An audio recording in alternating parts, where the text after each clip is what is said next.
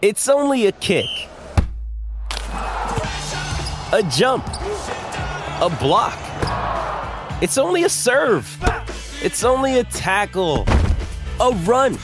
It's only for the fans. After all, it's only pressure. You got this. Adidas.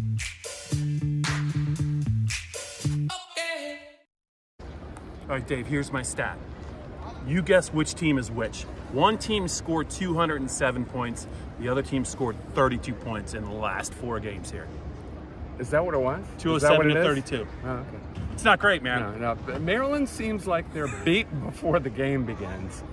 Even and their quarterback completed the first 17 passes he threw. Yeah. And it didn't matter. I mean, they were I think it was 14-7 Penn State at that point, but it had been 14 nothing. It was going to be 21-7. I I mean, no matter what they do, they're never good enough at scrimmage. Again, they weren't good enough at scrimmage. They got they didn't touch Drew Allar.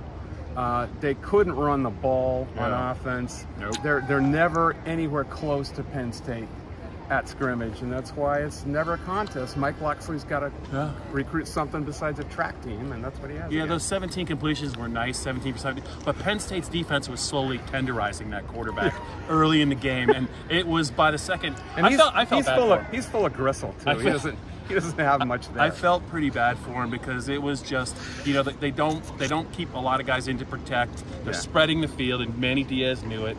And it was just one. He was just running for his life, and eventually.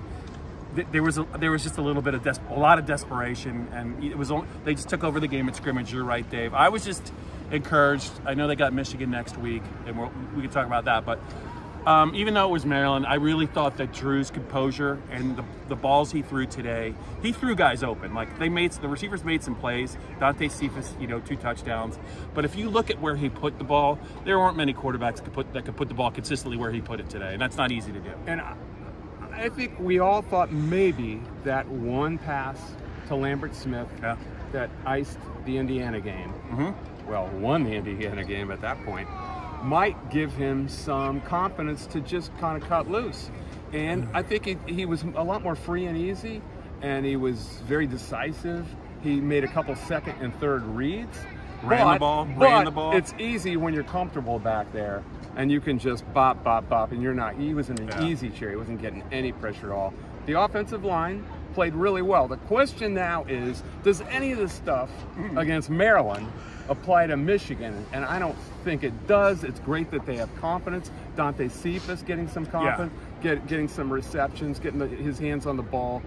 A lot of guys had good games that needed to have good games, but does any of it apply to Michigan? No, because Maryland is the antithesis of Michigan in every way. They're not physical. Yeah. Michigan is uber physical, so I don't know what to think of. Yeah, uh, Maryland's definitely in free fall. They could lose the rest of their They could. I heard you saying that during the- during fairly game. easily. I, what my takeaway from Drew and the question you asked me is, and I know this is an unpopular opinion, but that touchdown pass he threw to Keandre to eventually win the game last week was great. I honestly think the, one of the best things that happened to him was that interception against Indiana because I know he's been get, get been getting pounded into his head. Don't make any mistakes.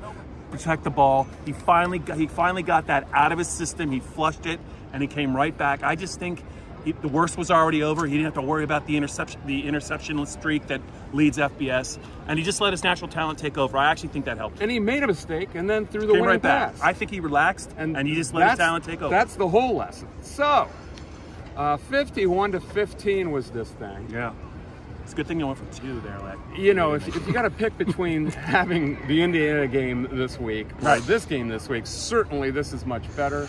And I think Indiana won, by the way, this week. they beat Wisconsin, and and and James Franklin was was trying to point that out without pointing it out, but you know somebody's pointed that that twenty He just 14 wants the world to to know that it's not easy to win every week, no matter who you're playing, just- yeah. and that you Yeah. gotta celebrate all of the wins. The ones, the ones against UMass and Delaware count just as much as the. Well, I don't know. I Just, just, now. just don't blow me the happy horse crap about what a great game it was. That's all.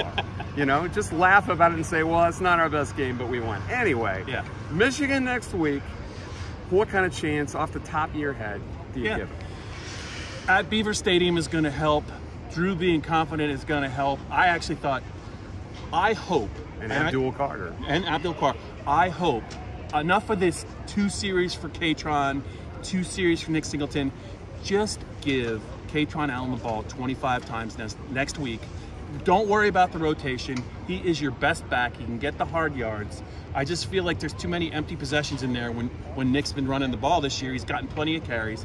I think you got to throw your best guys out there uh, and let the chips fall where they may. And also, it's going to be like I don't know. It's going to be it's going to be like Thunderdome in there next week when Minnesota. And- Penn, and- Penn State's crowd's ready for this game. you might play 12 personnel like the like Yeah. Iowa in the Drew Stanton days did.